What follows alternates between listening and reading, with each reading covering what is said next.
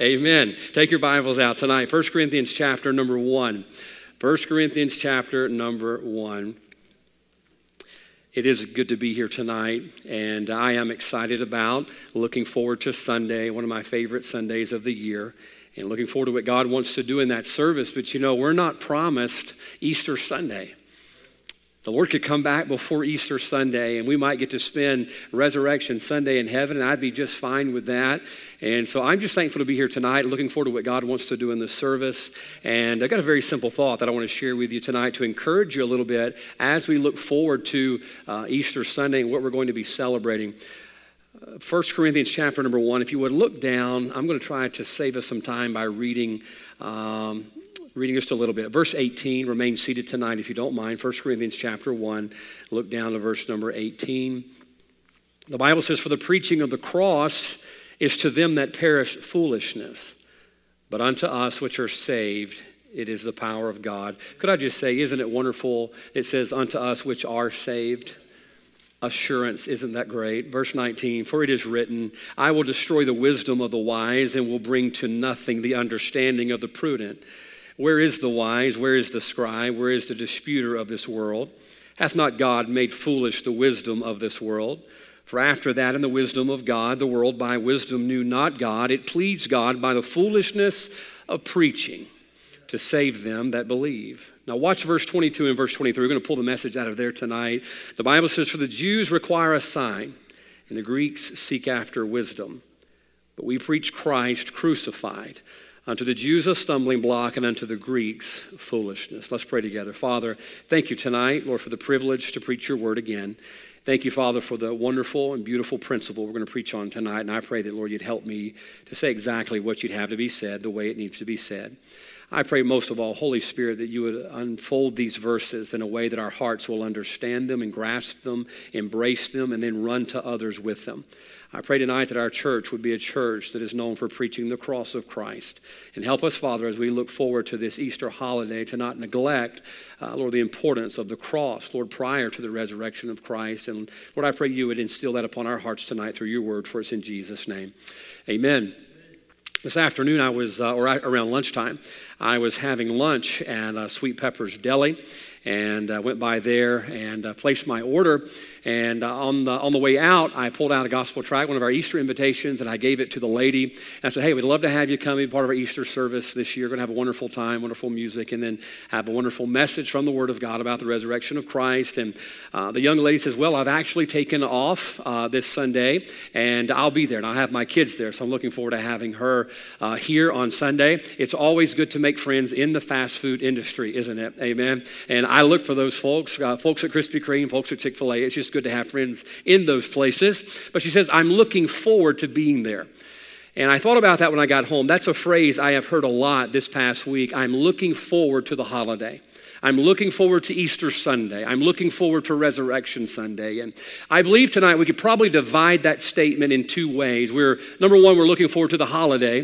Uh, I think everybody looks forward to the trappings of the holidays. We're looking forward to the family gatherings, uh, the Easter ham, uh, looking forward to the new outfits we get every year. I just know you men are looking forward to wearing those new ties that you only have to wear once a year when your wife picks them out for you on Easter. I know how that works and you're looking forward to that. And we're looking forward to all the trappings of the Easter holiday, the egg hunt. Uh, we've got thousands of eggs there in the office, and we're just going to have a good old time. I told Miss Pam, I don't know why we call it an egg hunt. It's just more like an egg pickup because there's going to be eggs all over the ground, thousands of them out there. I think it should at least be blindfolded or, or give them a spoon or something to make it a little difficult uh, when they go out there and pick them up. And so that's the holiday aspect of Easter. But also, I believe there's the holy day aspect of Easter that many of us look forward to as well. Uh, we look at Easter and the spiritual significance of that holiday that we're looking forward to celebrating the risen Savior. Aren't you glad that we don't go put flowers on the grave of our Savior? That'd be kind of depressing, wouldn't it? Uh, by the way, there's some religions tonight that have to do that. How sad is that? That they go and they visit the grave of their Savior or the leader of their faith. We don't have to do that. The tomb is empty, and we celebrate that. And we're going to celebrate the risen Savior and the victor- victorious life that comes along with that for you and I as the children of God. I mean, the risen Savior sealed the opportunity for us to not only be saved, but to live a resurrected life. I mean, it's not just about salvation and saving us from hell for heaven. It's also about the resurrected life that we get, G E T, we get to live. We get to live a life where we're no longer dead in our trespasses and sins. Old things are passed away. Behold, all things are become new. And so I look forward to celebrating that part of the holy day, okay? Not just the holiday, but the holy day and the spiritual significance around the resurrection of Christ. But with all that we have to look forward to, I honestly believe sometimes we look too far forward. All right? I'm looking forward to celebrating the resurrection of Christ and all that that means for us as the people of God. But oftentimes, I believe we make a very simple mistake, and I've been guilty of it many times. We look forward to the resurrection by looking past the crucifixion. All right? The resurrection is obviously extremely important to our faith. But before we can get to the resurrection, there's the crucifixion of Christ. Now, folks, there's some very important things that took place uh, surrounding the crucifixion of Christ, and this is the week that we're living in right now that we set aside to acknowledge that. And we're so eagerly looking forward to acknowledging the resurrection, but we can't look past the crucifixion of Christ to acknowledge the resurrection of Christ because you get to the resurrection by the way of the cross. Is that not what the song is all about? I must needs go home by what? By the way of the cross. Matter of fact, I believe I printed those off, the lyrics to that song today. I want to read them to you. Listen close. I printed it very, very small. I hope that I can read this. I must needs go home by the way of the cross. There's no other way but this. I shall ne'er get sight of the gates of light if the way of the cross I miss.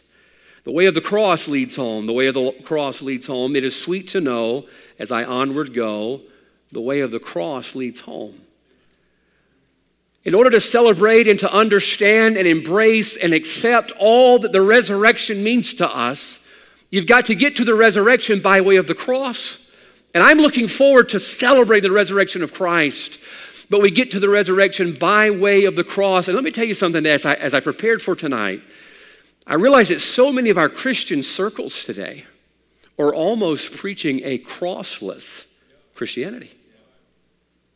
We're preaching a crossless. Now, we're thinking to ourselves, how on earth could you have a Christianity without a cross? Well, watch this. You're preaching more about the prize, which, by the way, I'm thankful for the prize of the resurrected Christ, that resurrected life. We preach a lot about the blessings and the promises that come along with the resurrection of Christ, and we preach about the prize, but we neglect to preach about the price. The prize that comes along with the resurrection of Christ, it's wonderful. I get to be saved. Listen, I will never die. I will never die. I'm going to draw my last breath here, and I'm not going to a ground to wait for the trump of God. Immediately, I'm going to be in the presence of my Savior. And oh, what a prize! But that prize came with a price. And so often, listen, you look at the prosperity gospel churches today, we'll pick on the easy target, all right? He's an easy target because he has a perfect smile and he has a nice hairdo, Joel Osteen. You think about so much of what he preaches about, and look, he's not my enemies per se.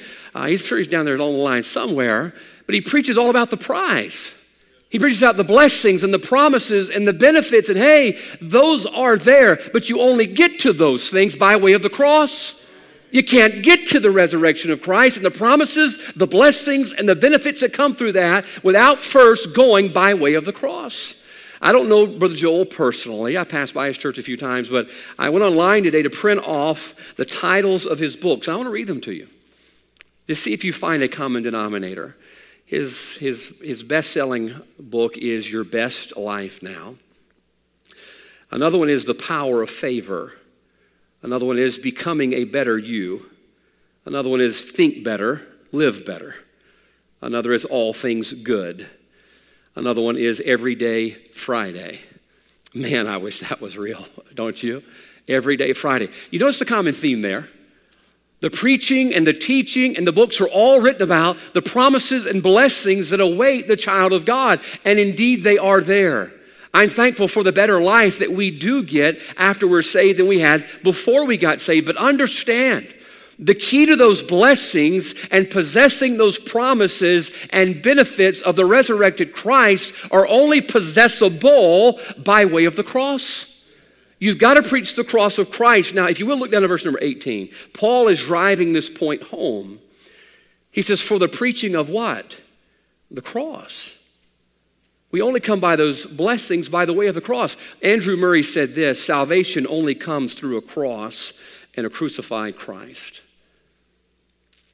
We want salvation, the blessings, the benefits, but that only comes through a crucified Christ. R.G. Lee said this taking the cross out of our preaching, whether that preaching be in a country church or the big church in the city, is like taking the heat out of the fire melody out of the music, numbers out of mathematics, fact out of history, mind out of metaphysics, words out of vocabularies. We cannot neglect the preaching of the cross. He says in verse number 18, it's the preaching of the cross. Look down, if you will, verse number 23. But we preach Christ crucified. What is that? It's the preaching of the cross. Watchman Nee said this long lasting victory can never be separated from a long lasting stand on the foundation of the cross. What does that mean? It means we can't preach the prize without preaching the price. Listen, the prize is all the benefits and blessings and freedoms and liberties that we enjoy because of the risen Savior, but understand we get there by way of the cross. And I want to tell you something tonight. Central Baptist Church, you know, we, we went out Saturday morning. I'm so excited about, I don't know how many dozen people we went out, uh, soul winning. Hundreds of doors were knocked on. People have been saved this week. What a blessing it is. Look, this community needs a church that puts a priority on the preaching of the cross of Christ. We can't just preach the blessings and the benefits and all of the gravy that comes along with the risen Savior because the only way to access that is by way of the cross. And so tonight, as we look forward to the resurrection, I don't want to look past the crucifixion. We're going to talk about that tonight. We're not going to look so far down the road that we're already celebrating the resurrection without realizing the need to proclaim the cross of Christ. And tonight I want to show you why that's a, pr- a priority or should be a priority in our church, all right? Look down to verse number 22. Verse 18 says, The preaching of the cross is to them that perish foolishness. You look back down, verse 22. The Bible says here, For the Jews require a sign, and the Greeks seek after wisdom. Now, here's what Paul's doing Paul's acknowledging the main two schools of thought in the era that he's living in. All right? You have the Jews and you have the Greeks. Now, what I want you to notice in verse number 22, I don't have the time to go into all of the detail of exactly what they're requiring, but I want you to see this. Although both of them are on different paths, one seeking a sign and one is seeking wisdom, notice, if you will, they're both on an expedition. All right? They are both seeking something. Notice verse 22, the Bible says the Jews require. And then the Bible says the Greeks seek. Now, those two words are going to show us why we should have a priority on preaching of the cross. Number one, I want you to notice the desire of the heart. Notice the desire of the heart. Now, although they didn't realize what they were looking for, and although they were taking two separate paths, when you see the word require and you see the word seek, both groups are acknowledging they're in need of something. Do you see that? One is requiring something and one is seeking something. And by that, both are acknowledging that although they don't know what it is, they are seeking something they do not have. Now, folks, this is why it's important that we preach Christ. Why? Because the desire in the heart of every man to find something that he's missing, even though he doesn't know what it is. Now, can I tell you, nothing's changed in 2021. Although we look around, maybe not, we don't see a whole lot of Jews or a whole lot of Greeks. I assure you that the people you see in Turtle Creek Mall, in Walmart, in Popeyes, and Raising Cane's, wherever it is you go, Every person you run into has the same problem that the Jews and the Greeks have. There's a desire in their heart to require or to seek something that they're missing that they do not have. Why do people get hooked on everything under the sun, drugs and alcohol? Why do people jump from this thing to that thing and try this and then try that? They're seeking something. All of us are seeking or require something. Matter of fact, the discontent in America I believe, is a direct reflection of that. Look at America. One word that describes our country beautifully is discontented. We are a discontented people. We're not content about anything. We have no peace in our life. We're constantly hopping from this thing and that thing and this fad and this feeling and this movement to another. Why? Why are we so discontented? Our discontent is merely evidence that we've yet to find the thing, the one thing that brings us peace. You see the importance of preaching the cross of Christ? It's a desire of the heart. The Bible says they required a sign and they were seeking after wisdom. Uh, back in December, I had some plumbing issues in our house. And uh, look, I'm a man's man. I can figure it out and fix it myself. I jokingly say all the time I had a real job before I went into ministry. I used to work construction. I said, hey, I'll just fix it. I'm looking there at the copper pipe coming out of the wall because the p- copper pipe was leaking, and I'm thinking, all right, how am I going to attach to that? Because it was just a small piece of copper sticking outside the wall. And so I go to Lowe's and I'm looking at all the fittings there, trying to figure out which fitting I needed. Man walks up to me, he says, Are you looking for something? Great conversation starter. No, I just like to come here and stare at this wall. No, I didn't say that. I didn't. Don't be a smart aleck. I says, yes. He says, can you help me? I says, no. He says, why not? I says, because I don't know what I'm looking for but I'll know it when I find it. That's a true man statement right there, isn't it? I don't know what I'm looking for, but I'll know it when I find it. And lo and behold, I found it. I found it, all right? Now here it was. I had a need I knew I had a need, but I didn't know what I needed to fix it. And usually, what I do is I just buy a whole bag of fittings uh, and take the ones back that I don't use, okay? I sit there for a while trying to figure out how do I get this half inch to three quarter? How am I going to get to bite because I don't have room to solder it on there? And lo and behold, I found one of those SharkBite uh, fittings that helped it go on, and it worked. It worked just fine. Now, here's what I'm getting at I was standing there with a need, knowing that I needed something. I didn't know what it was that I needed, but I knew that I would know it when I found it. Are you with me? All right? I knew I would know it when I found it. And lo and behold, when I found it, it was exactly what I was looking for. Now, listen, every person that you see walking up and down the streets was born with a need. And that need, they know it on the inside. That's why we're always seeking something that brings satisfaction and fulfillment in our life. And we have to jump from this thing and that thing and this thing and that thing. And here's what's sad you used to be able to go to a church and find out what you were missing. You used to be able to go to church. Some preacher get up behind the, pul- the pulpit, didn't have to be an eloquent speaker, but he would preach the cross of Christ. And through the cross of Christ and the preaching of the cross of Christ, people found what they were needing. Matter of fact, some of you here tonight, that's probably exactly how you got saved. You came to a church. Matter of fact, the other day, well, I say the other day, time is relative with preachers. You know that, right? It's all relative, you know? The other day is probably six months ago. Doorbell rang. Miss Pam says somebody's out front. It was a gentleman. I said, I'll take it. So I walked around front. Gentleman sitting out there on the bench in front of the, uh, front of the office. I said, Can I help you? He says, Yeah. He says, I'm looking for something. I'm like, We got a lot of those here. You got to narrow it down. I'll find out if this is something you're looking for. He put his head down and he says, Look, had a rough, rough go, rough patch of life. Here's what he said, just as plain as could be. He says, I've been contemplating suicide. I said, Oh, this is serious. This is not a joking matter. He said, I've been contemplating it, and I thought I'd just stop by here and see if you had something to say before I moved on. Why did he stop here? Why did he stop here? He knew he had a need. You know, we hear a lot about church and we hear a lot about God and all of these things. Maybe he's got something to say. And about 30 minutes later, that man bowed his head and trusted Christ as a Savior. Thank God there's a church here that puts a priority on the preaching and teaching, listen, and soul winning of its people to go out and to preach the cross of Christ. Why? Because there's people looking for something.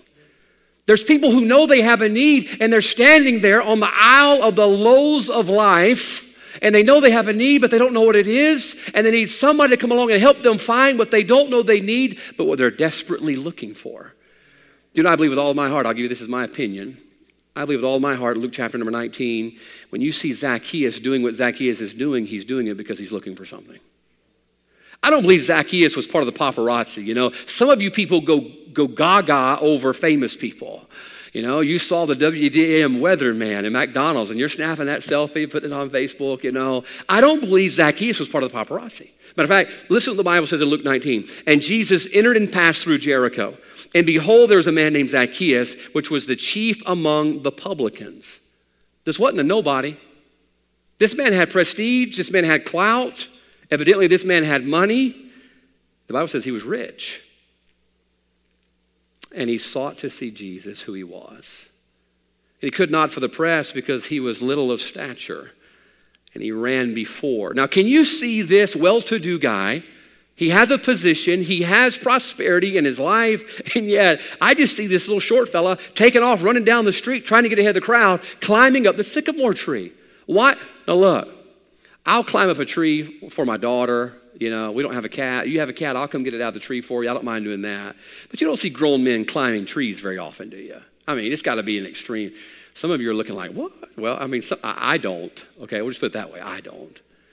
And yet, this man, why is he going through all this trouble?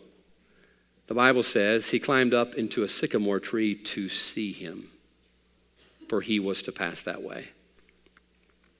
I believe the reason, all of my heart, I believe the reason that Zacchaeus is going through all of this trouble is he had a need. He was looking for something. He required something. He was seeking something. Didn't know what it was, but heard all about this guy named Jesus and said, hey, why not give him a try? And he found what he was looking for. Can I tell you something? Thank God there was somebody there. It happened to be Jesus himself. It was there to tell him the truth. Thank God that Christ was there passing through that way. Now, here's what I wonder how often are people passing through our way, and yet we're so hesitant to proclaim the, the, the cross of Christ? To proclaim Christ crucified, He's the answer. We see these people and we stand back at our work. I don't because I work with perfect people, but we stand back at our work and we're thinking, man, they've got a messed up life. They're on their fourth, fifth, sixth wife, fourth, fifth, sixth job. They just keep jumping place to place. Yeah, wonder why. They need something. They're seeking something. They require something. And lo and behold, God put you and I there that's passing by their way to proclaim the crucified Christ. Why? Because that's what they're looking for. There's a desire in their heart.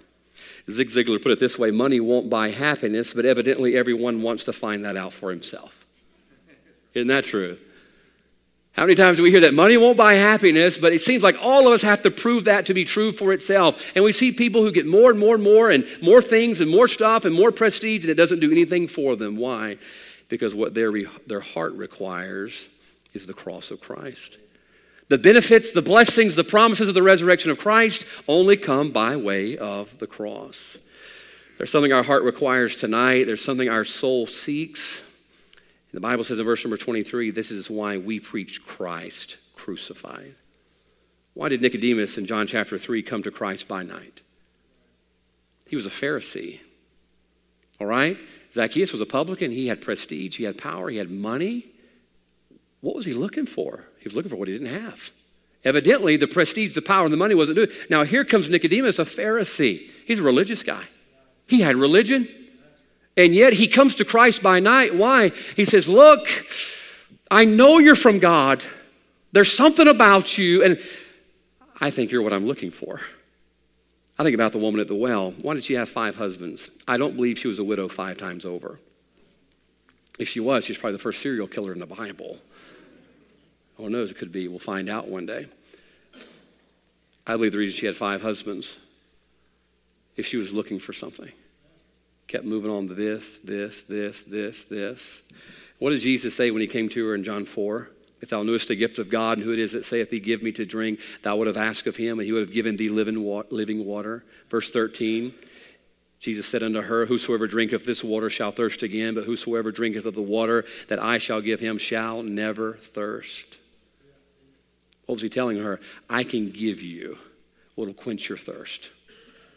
I can give you what will quench your thirst that you will never thirst again. Read an article this week entitled Places Unhappy People Look for Happiness. All right, I'm going to give you the first five or six. And here's exactly the words that were used to describe number one, their next purchase. Number two, their next paycheck. Number three, their next relationship. Number four, their next physical improvement. Ain't no happiness there for me because that ain't possible. The next one is the next competition. And the last one is the next job. Now, Did you find a common denominator in there? It's the word next. Now, look, this wasn't a spiritual article, this was a secular article.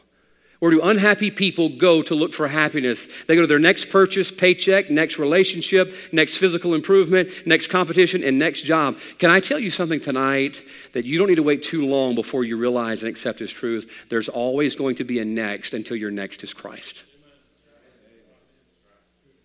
There's always going to be a next. We see people that are going to the next job and the next spouse and the next this and the next that. If I just had a bigger, better this, a more shiny this, a newer model this, there's always going to be a next until you find what you require and what you seek, and that's through the preaching of the cross of Christ. All right? Now we're amening that. If we really believe that, we're going to go out and share what they're looking for with them, aren't we? That's why this church has got to put a priority on the preaching of the crucified Christ. Why? Because that's what they require and that's what they seek. That's ought to be a priority in each and every one of our lives. And by the way, that's not just the pastor. Preaching means to publicly proclaim. That's what we did Saturday we went outdoor knocking. So, second thing, real quickly, let's look down. Verse 22 For the Jews require a sign, and the Greeks seek after wisdom. Now, notice the two things they're seeking after. The Jews require a sign, and the Greeks seek after wisdom. So here's the deal. Both of them realized they needed something. One is requiring something, one is seeking something. So both of them realized they needed something, and they both set out to find it. They took different paths. One is seeking it through a religious sign, and one is seeking it through philosophical wisdom, but they're both setting out on a journey to find what they need. Now, here's the sad part they started pursuing what they needed, but they went the wrong way. All right? Have you ever had a good idea and knew what you needed to do, but went about it the wrong way? Guilty. Guilty. I've tried to do the right thing the wrong way many times. Sadly, I will probably do it a little bit more in my future.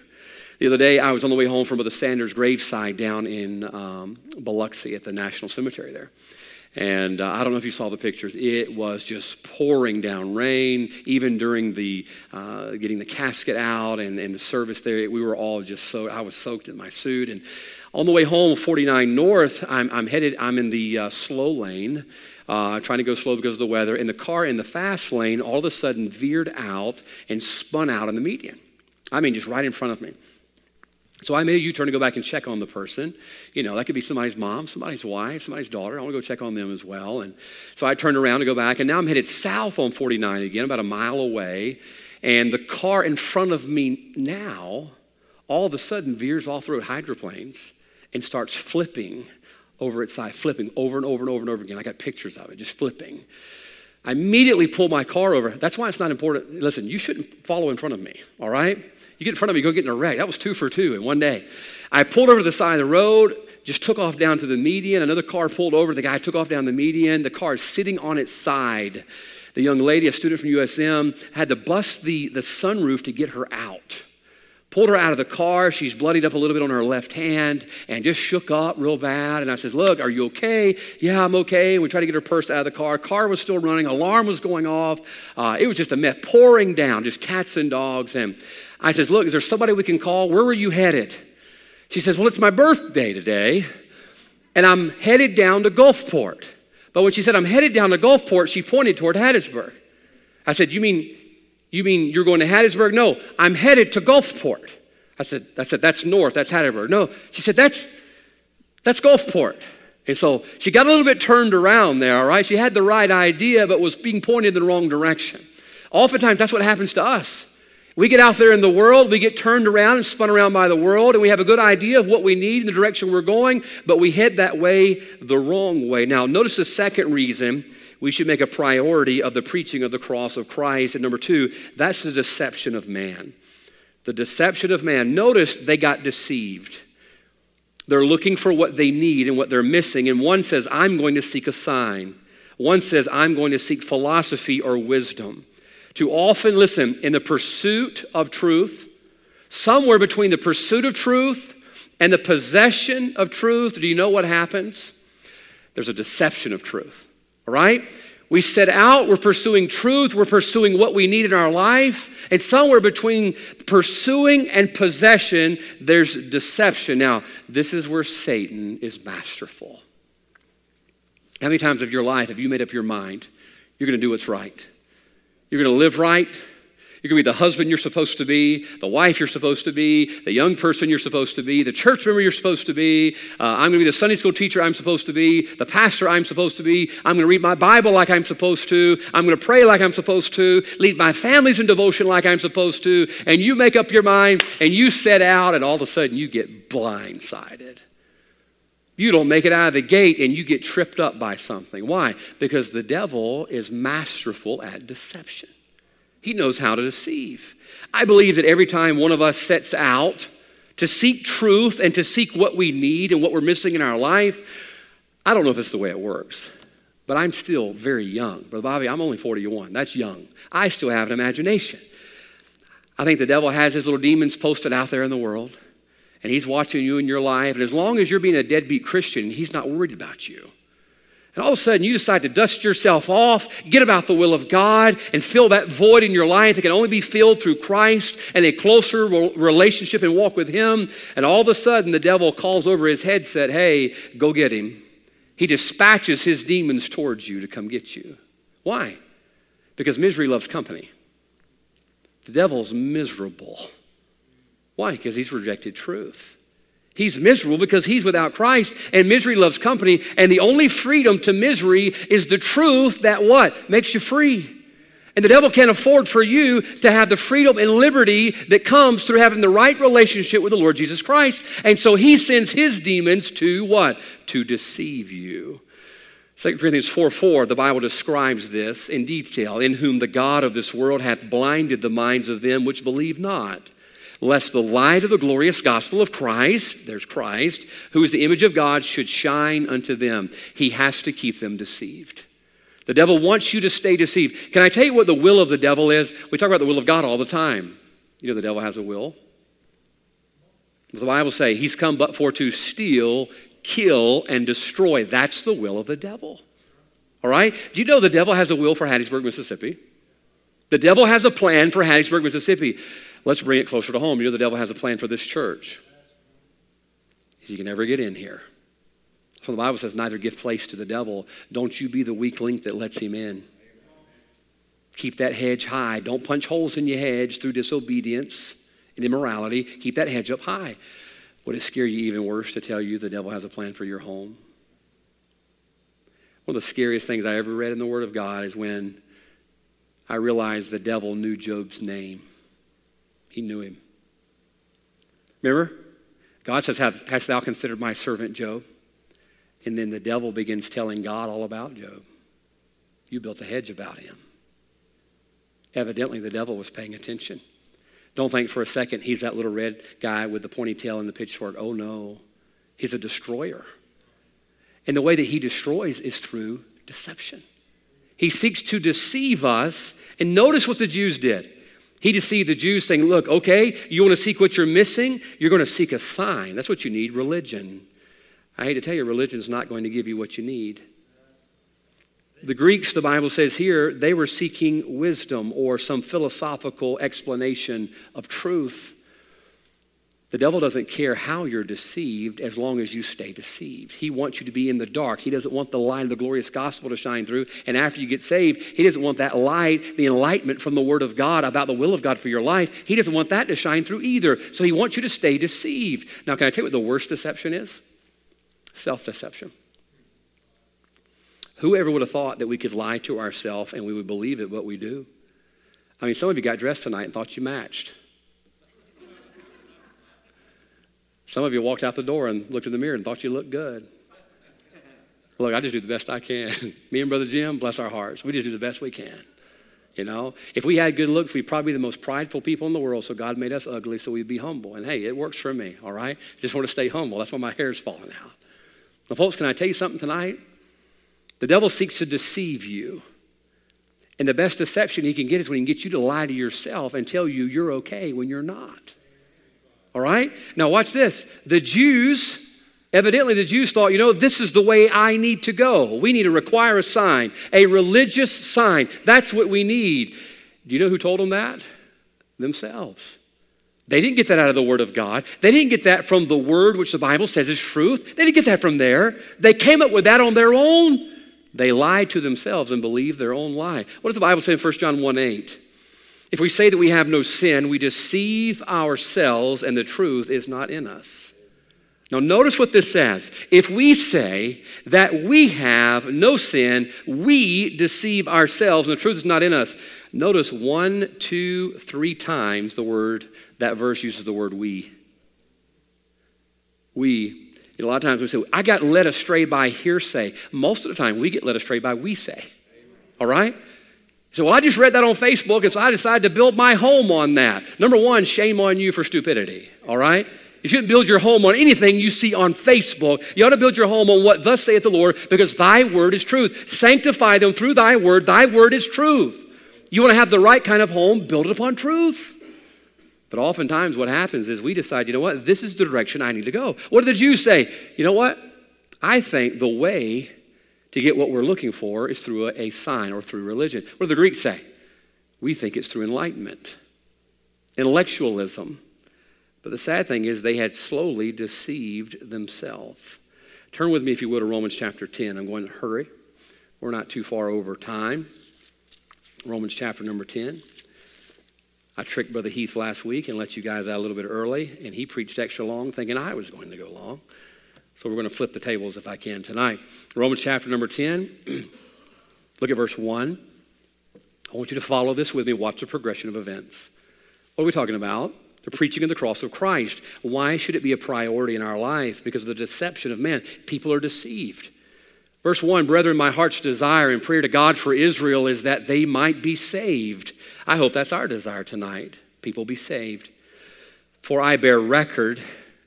For I bear them record that they have a zeal of God, but not according to knowledge. Oh, we see that in the society today, don't we? People have a zeal of God, bumper stickers and t shirts, man. The Bible says, not according to knowledge. For they, being ignorant of God's righteousness and going about to establish their own righteousness, have not submitted themselves unto the righteousness of God. Verse 4 For Christ is the end of the law for righteousness to everyone that believeth. Notice it goes back to Christ. It's always got to go back to Christ. Now, here's what's interesting. The Bible says they, being ignorant of God's righteousness, are going about to establish their own righteousness have not submitted themselves unto the righteousness of God. Can I tell you, we're living in a world that refuses to submit themselves to the righteousness of God. I'm going to have the blessings, the promises, and all the goodies from God, but I'm going to do it my way. I'm not going to submit to God's way, but I hate to tell them there's only one way. Jesus says, I am the way, all right? The way, the truth, the life. He says, I'm it. And we sit on that tonight. We sit on that. We have the way to what they're looking for, but the way is only through Christ. We're living in a society that's not submitted themselves to the righteousness of God. And I hate to tell you, you're not going to do an end around. You're not going to find a back door to the blessings of God. Heaven has no back door, it has a front gate. The only way through that front gate is through the righteousness of Christ. You must go through by way of the cross. I'm looking forward to Resurrection Sunday. I'm looking forward to preaching on victory and freedom and liberty and all that comes with the resurrection of Christ. But the resurrection of Christ came by way of a cross. There was a price to be paid for the prize of that resurrected life. The problem so often is Romans, uh, Proverbs chapter 14. I'm going to hurry. Verse 12, we know this well, it's mentioned twice in the book of Proverbs. There is a way which seemeth right unto a man, but the end thereof are the ways of death. There is a way that seemeth right unto a man. Do you know requiring a sign seemed right to the Jews? This seems like a good idea. I mean, those are famous last words, aren't they, here in the South for us rednecks? You know, I think it's a good idea. And usually, look, it, ask your wife. All right, I have just learned to ask my wife. You think it's a good idea? No, okay, I don't think so. I have learned my wife has some has some wisdom. But the worst thing you could ever do is live your spiritual life after you get saved based on what seems right to you. There's going to be a lot of people in Hattiesburg, Mississippi, die and spend eternity in a devil's hell. Not because they didn't believe anything, but because they believed what they thought. How many people have we run into out soul winning the last few weeks? Ask them, Are you going to heaven when you die? Yeah. Why? And they give you every excuse on the book. Oftentimes, it begins with I think. I think I believe. Now, nothing wrong with that as long as what you think and what you believe is based on the truth of the Word of God. But we've got to submit to God's righteousness through Christ on the cross in order to reach that resurrected life. So, number two, why should we have a priority to preach the crucified Christ? He says in verse number 18, the preaching of the cross. Verse 22, verse 23, but we preach Christ. Why? Because of the deception of man. Oftentimes, here's what we do we complain about the world instead of confronting the world with the cross. We complain about it. Man, these people acting this way, people living this way. Man, you look on the news, all these things going on, and we complain about it. We go on Facebook, man, and we preach the house down on social media, and yet, watch this, we complain more than we confront. You know what Paul did? What did Paul do? Well, exactly what he did in verse number 23. We preach Christ. He said the reason the world's messed up is because they're deceived. I'm not surprised when someone who's in darkness walks a little bit crooked. Why? They're walking in darkness. You ever try to walk in darkness?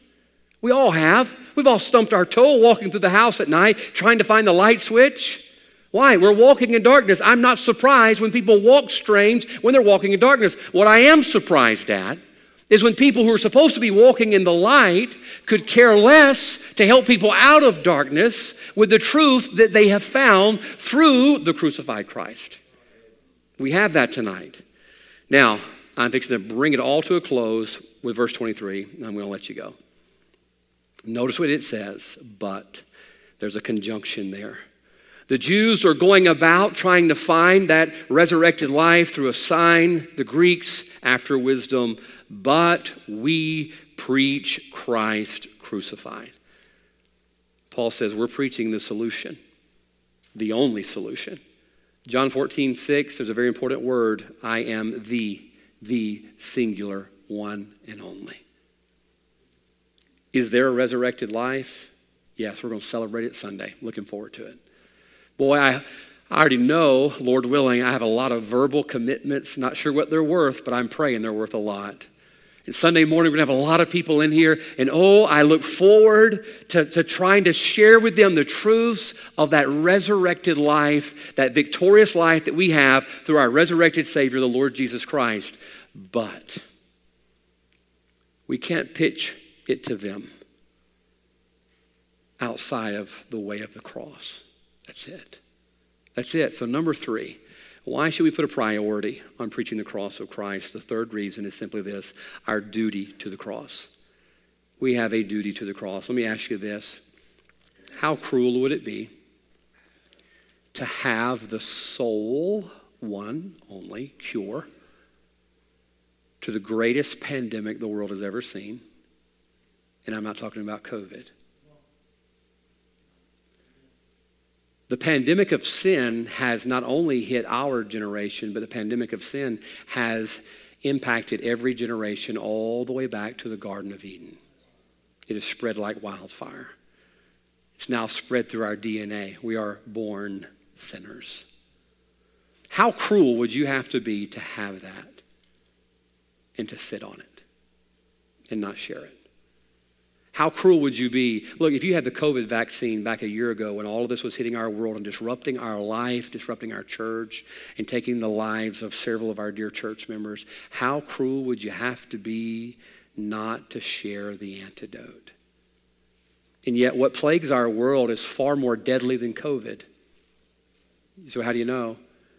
Because one out of every one person that is born is born a sinner and is born coming short of the glory of God. Do you know what coming short means?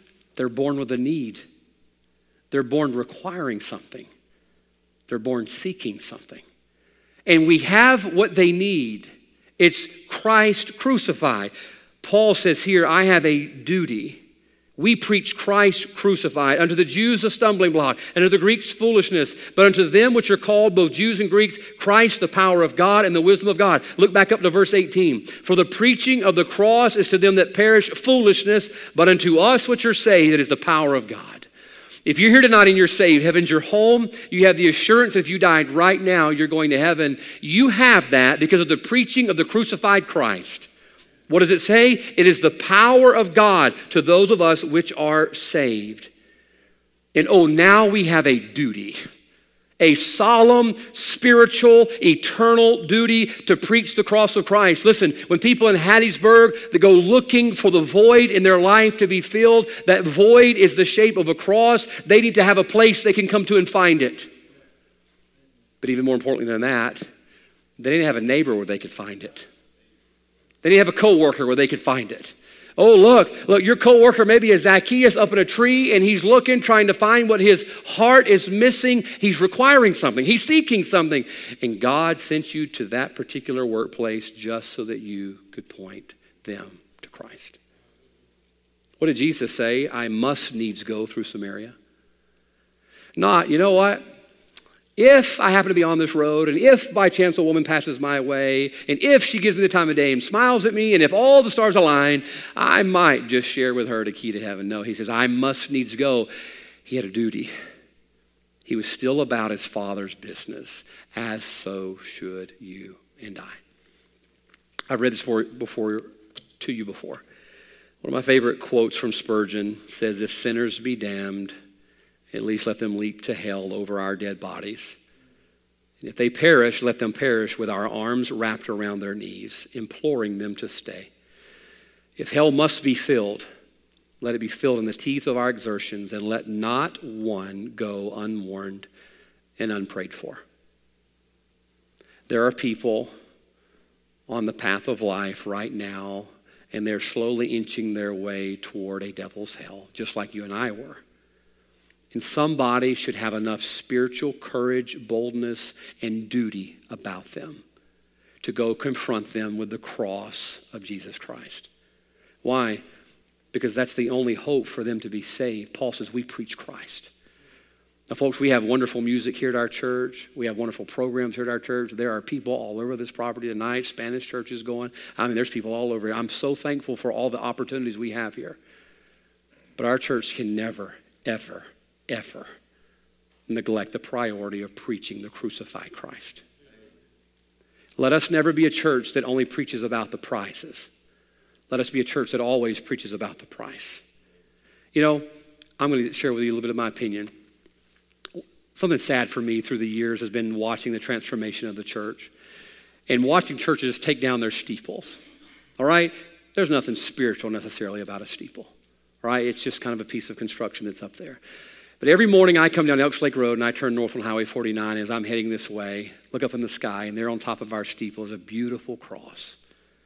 It's high. It's high. And I think about how many people need to see that high and lifted up. To know, like the man there on the front porch just a few weeks ago, that you know what, I don't know what I'm looking for, but I know I'm missing something. Maybe this is where I can find out what I'm looking for. Let us never, never, ever neglect the preaching of the crucified Christ. Are we looking forward to resurrection? Yeah.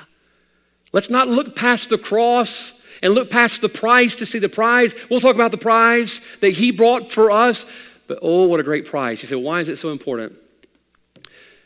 When you go by way of the cross and you stop and you see that cross, you know what you see? Number one, you see the price of our sin. You can't accept the prize without you first accepting the price that was paid for you and I. And you look up at that cross, those offenses, ours that were taken and nailed to his cross, you see the price for our sin, and then you see the love of our Father. You got to go through that way in order to find that resurrected life that he offers. So, folks, tonight, can I ask you, is there a priority in your life to preach the crucified Christ? Oh, it'd be so easy. I, look, I'd love to have Joel's job just to tell everybody about the blessings and the Fridays that are there for each and every one of us. If we just love God, we're going to get all of these goodies from heaven. Oh, God blesses us, the Bible says, daily, bountifully with benefits. But you must go by way of the cross. Why don't we decide tonight, and I'm going to close, that we're going to make it a priority in our personal life? By the grace of God, it's going to come out of this pulpit the preaching of the crucified Christ. But what about your pulpit? What about your pulpit? You say, well, I don't have a pulpit. Yeah, you do. Yeah, you do. It's your neighborhood. It's your coworker. It's the person who sits beside you in class. Wherever you go, that's the opportunity you have to point them to the way through the crucified Christ. Heads are bowed tonight, eyes are closed. Heads are bowed, eyes are closed.